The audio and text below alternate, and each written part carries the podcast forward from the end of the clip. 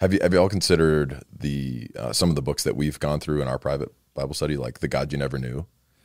Yeah, I think um, one of the things that'll become a little more, I guess,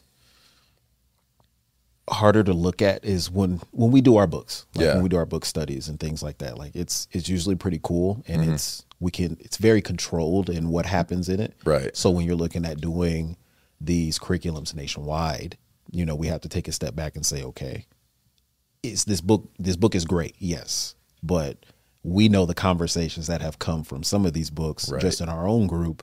How do we facilitate that across nationwide Bible studies? Right. Because for me, another question I get all the time about Wealthy Kingdom is, you know, what denomination is it? We don't have a denomination. Mm-hmm. Like there's people who are going to be from everywhere who want to come in.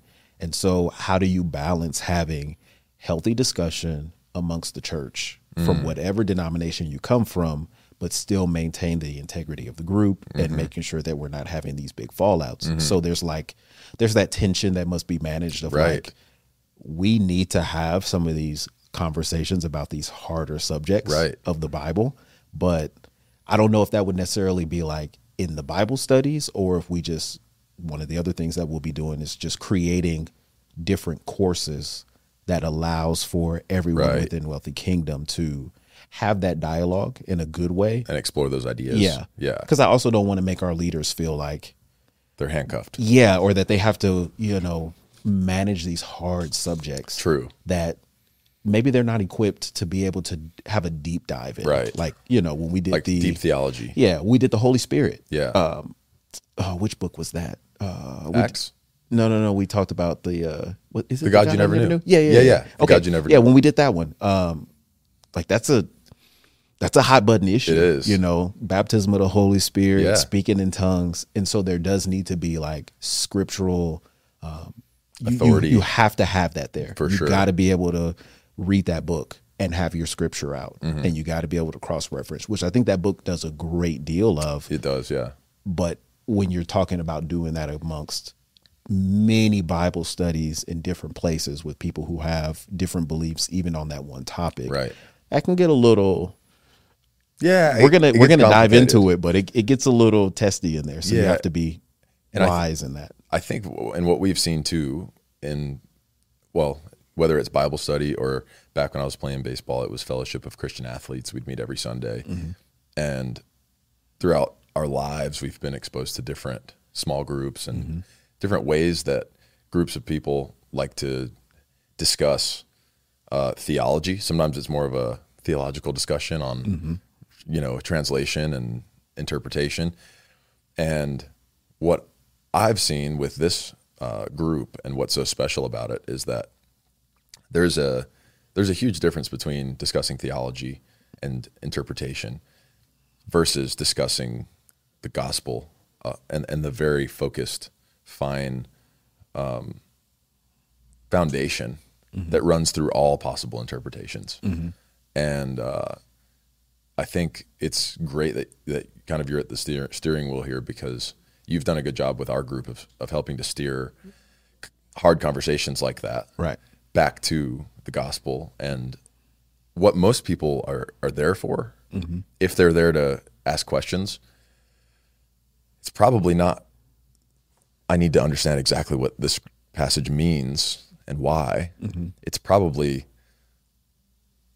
more so, hey, there's something, there's something that, that I'm missing about all this because my faith isn't outweighing my um, curiosity.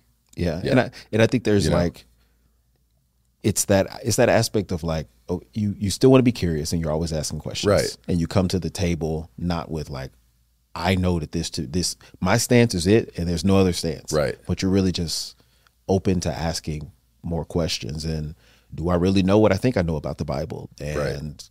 what about this passage that i know is just what i heard somebody else preach when i was growing up and it's actually not what that really means Right. and I think there's the maturing in just like, okay, at the end of the day, are we preaching Jesus and are people being saved? Yes. Mm-hmm. Because from my perspective, in my experience in church, a lot of the stuff that we argue about from the church perspective is not what the average everyday person who doesn't know Jesus is struggling. with. Exactly. Like, you know, we're like, man, is it We're just creating these problems. yeah, is speaking in tongues like Mm-hmm. is it a thing? Is it not a thing? Like what is it? Should, how often is there interpretation? Right. And we pull up all these scriptures and by no means do I think that's a bad thing. I think we need that. We need Mm-hmm. Yeah. to be theologically sound. And always discussing. Right.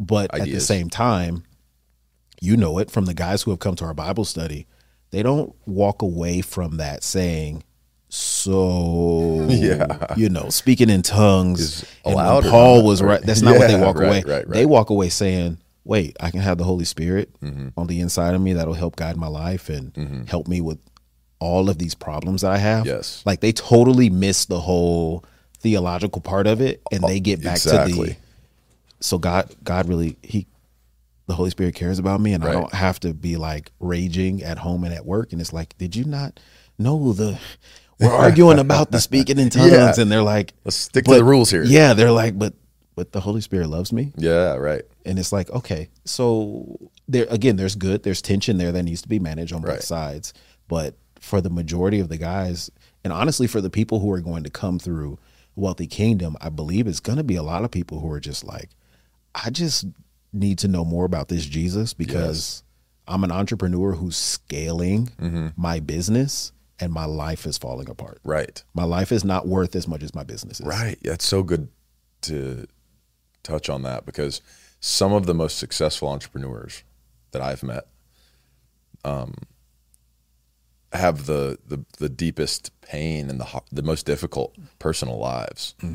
And a lot of the time, like from the outside looking in, we're like, oh, that, that must be nice to be a multimillionaire or a you know massively successful superstar. But a lot of the time, those guys are, and girls, their lives are falling apart. And um, what's what's obvious to me now is that everyone's life will fall apart until Jesus puts it back together, right or until you let or invite yeah Jesus give to him put it back together. permission to do it Yeah. And in one way or another, whether you have a trillion dollars in your bank account or whether you're on the streets, nothing but that invitation is going to really make a real change in, in the peace that you have and uh, and the ability to just have joy.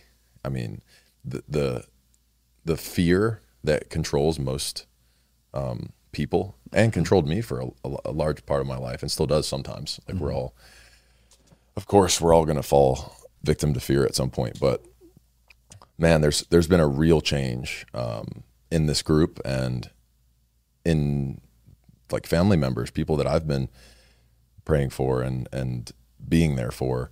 A real change in the amount of joy and peace that they have now, and at the same time, the amount of fear that is leaving their life.